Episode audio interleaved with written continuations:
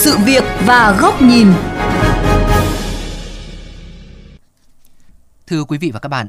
dự án cầu Trần Hưng Đạo trị giá gần 9.000 tỷ đồng vượt qua sông Hồng, nối quận Hoàn Kiếm với Long Biên đang là tâm điểm quan tâm của dư luận.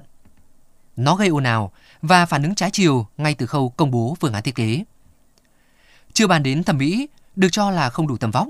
cả ba phương án đều do một đơn vị tư vấn lập nên mà không có thi tuyển thiết kế với sự tham gia của các tổ chức tư vấn kiến trúc có uy tín, thiếu tính cạnh tranh và chất lượng thiết kế. Do đó, trước khi được Ủy ban nhân dân thành phố phê duyệt, dự án này rất cần trưng cầu ý kiến đóng góp từ người dân và các nhà chuyên môn.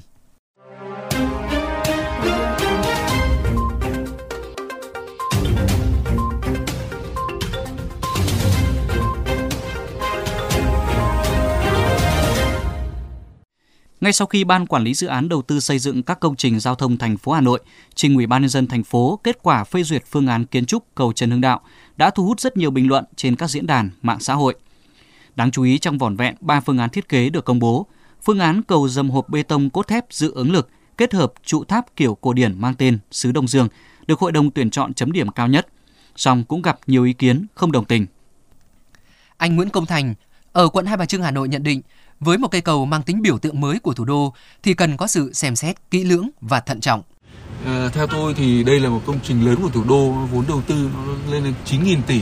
Thì ít nhất là mình phải có những cái đơn vị à, tư vấn nó độc lập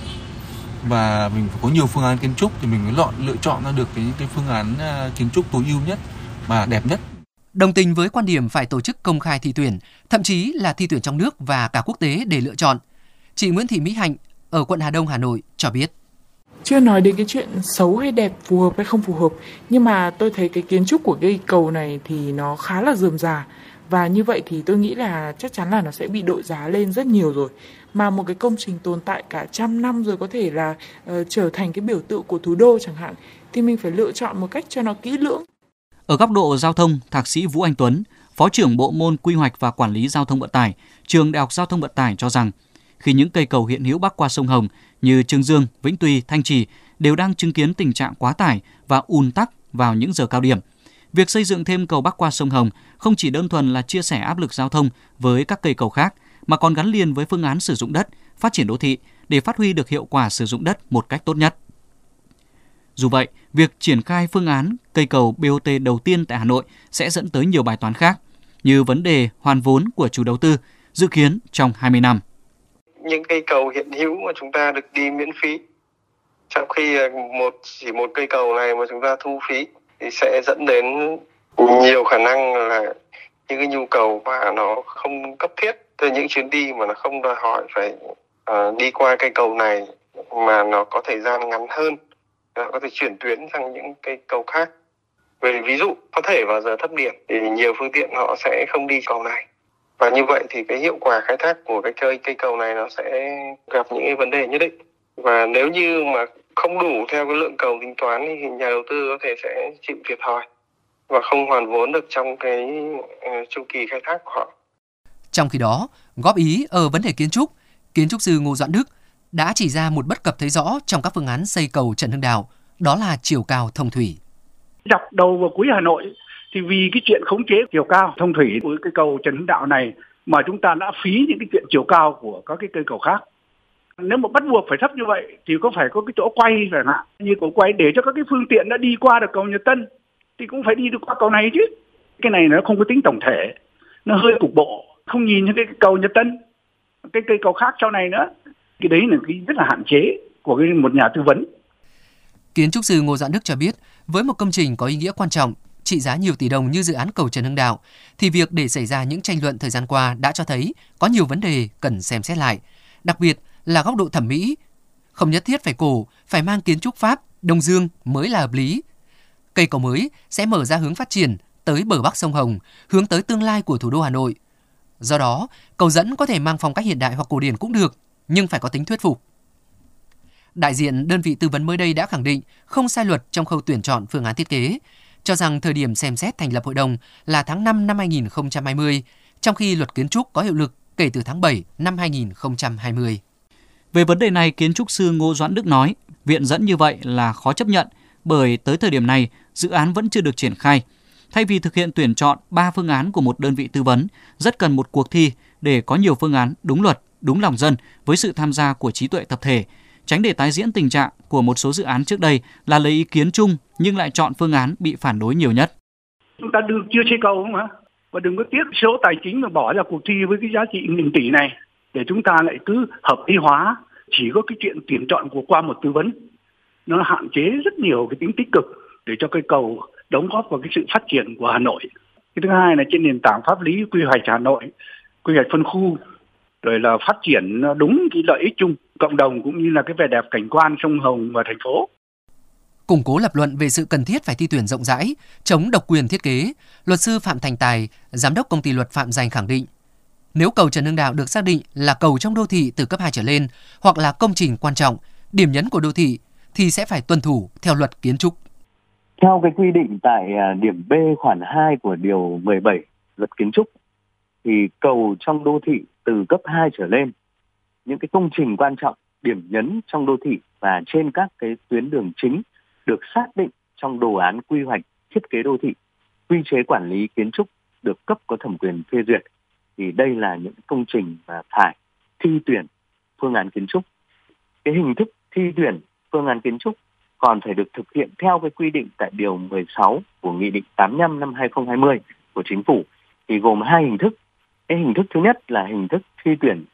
rộng rãi, không hạn chế cái số lượng tổ chức cá nhân trong nước ngoài nước. Thứ hai là hình thức thi tuyển hạn chế trong trường hợp chỉ có một số tổ chức cá nhân tham gia thi tuyển nhưng không dưới ba tổ chức cá nhân.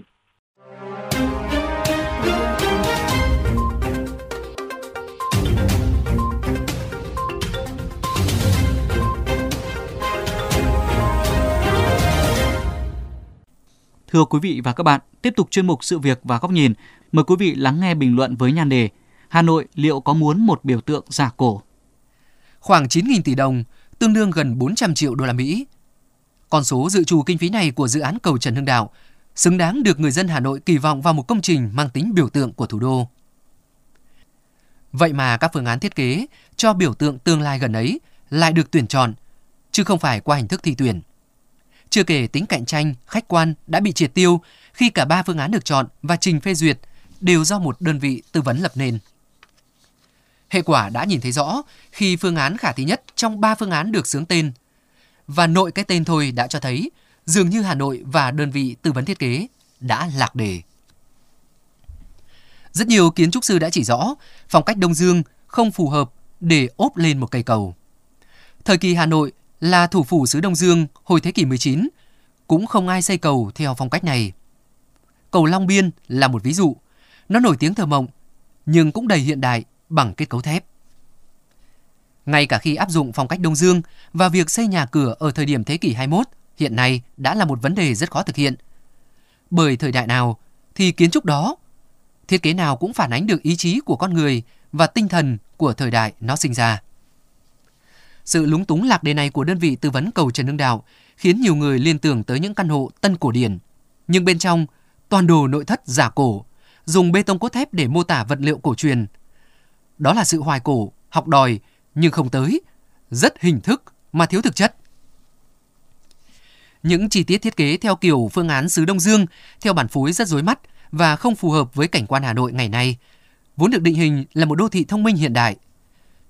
Ngôn ngữ thiết kế coi trụ cầu là một dạng công trình để ở, chứ không phải chức năng cột trụ, nhồi nhét thêm mái ngói vào đỉnh trụ, rất khiên cưỡng. Chưa kể, dù đây là cầu cứng, nhưng lại làm tháp cầu giả. Một kiến trúc sư từng nói, vẻ đẹp của những cây cầu là vẻ đẹp của kỹ thuật, của kết cấu. Hình dạng công trình phải gắn liền với chức năng, phô diễn công nghệ tối tân và sự tinh tế của kỹ thuật đương đại. Có chăng cầu Trần Hưng Đạo nếu muốn khai thác giá trị kiến trúc cổ thế kỷ 19 của Pháp, chỉ nên phát triển tinh thần cốt lõi trong kiến trúc, đó là sự đĩnh đạc, sang trọng, thành nhã.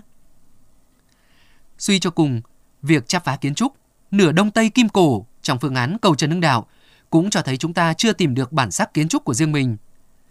Và chừng nào bộ mặt đô thị vẫn lộn xộn, con người vẫn dễ tính chấp nhận mọi trường phái pha trộn, thì những câu chuyện thiết kế kiểu xứ Đông Dương sẽ còn lặp lại.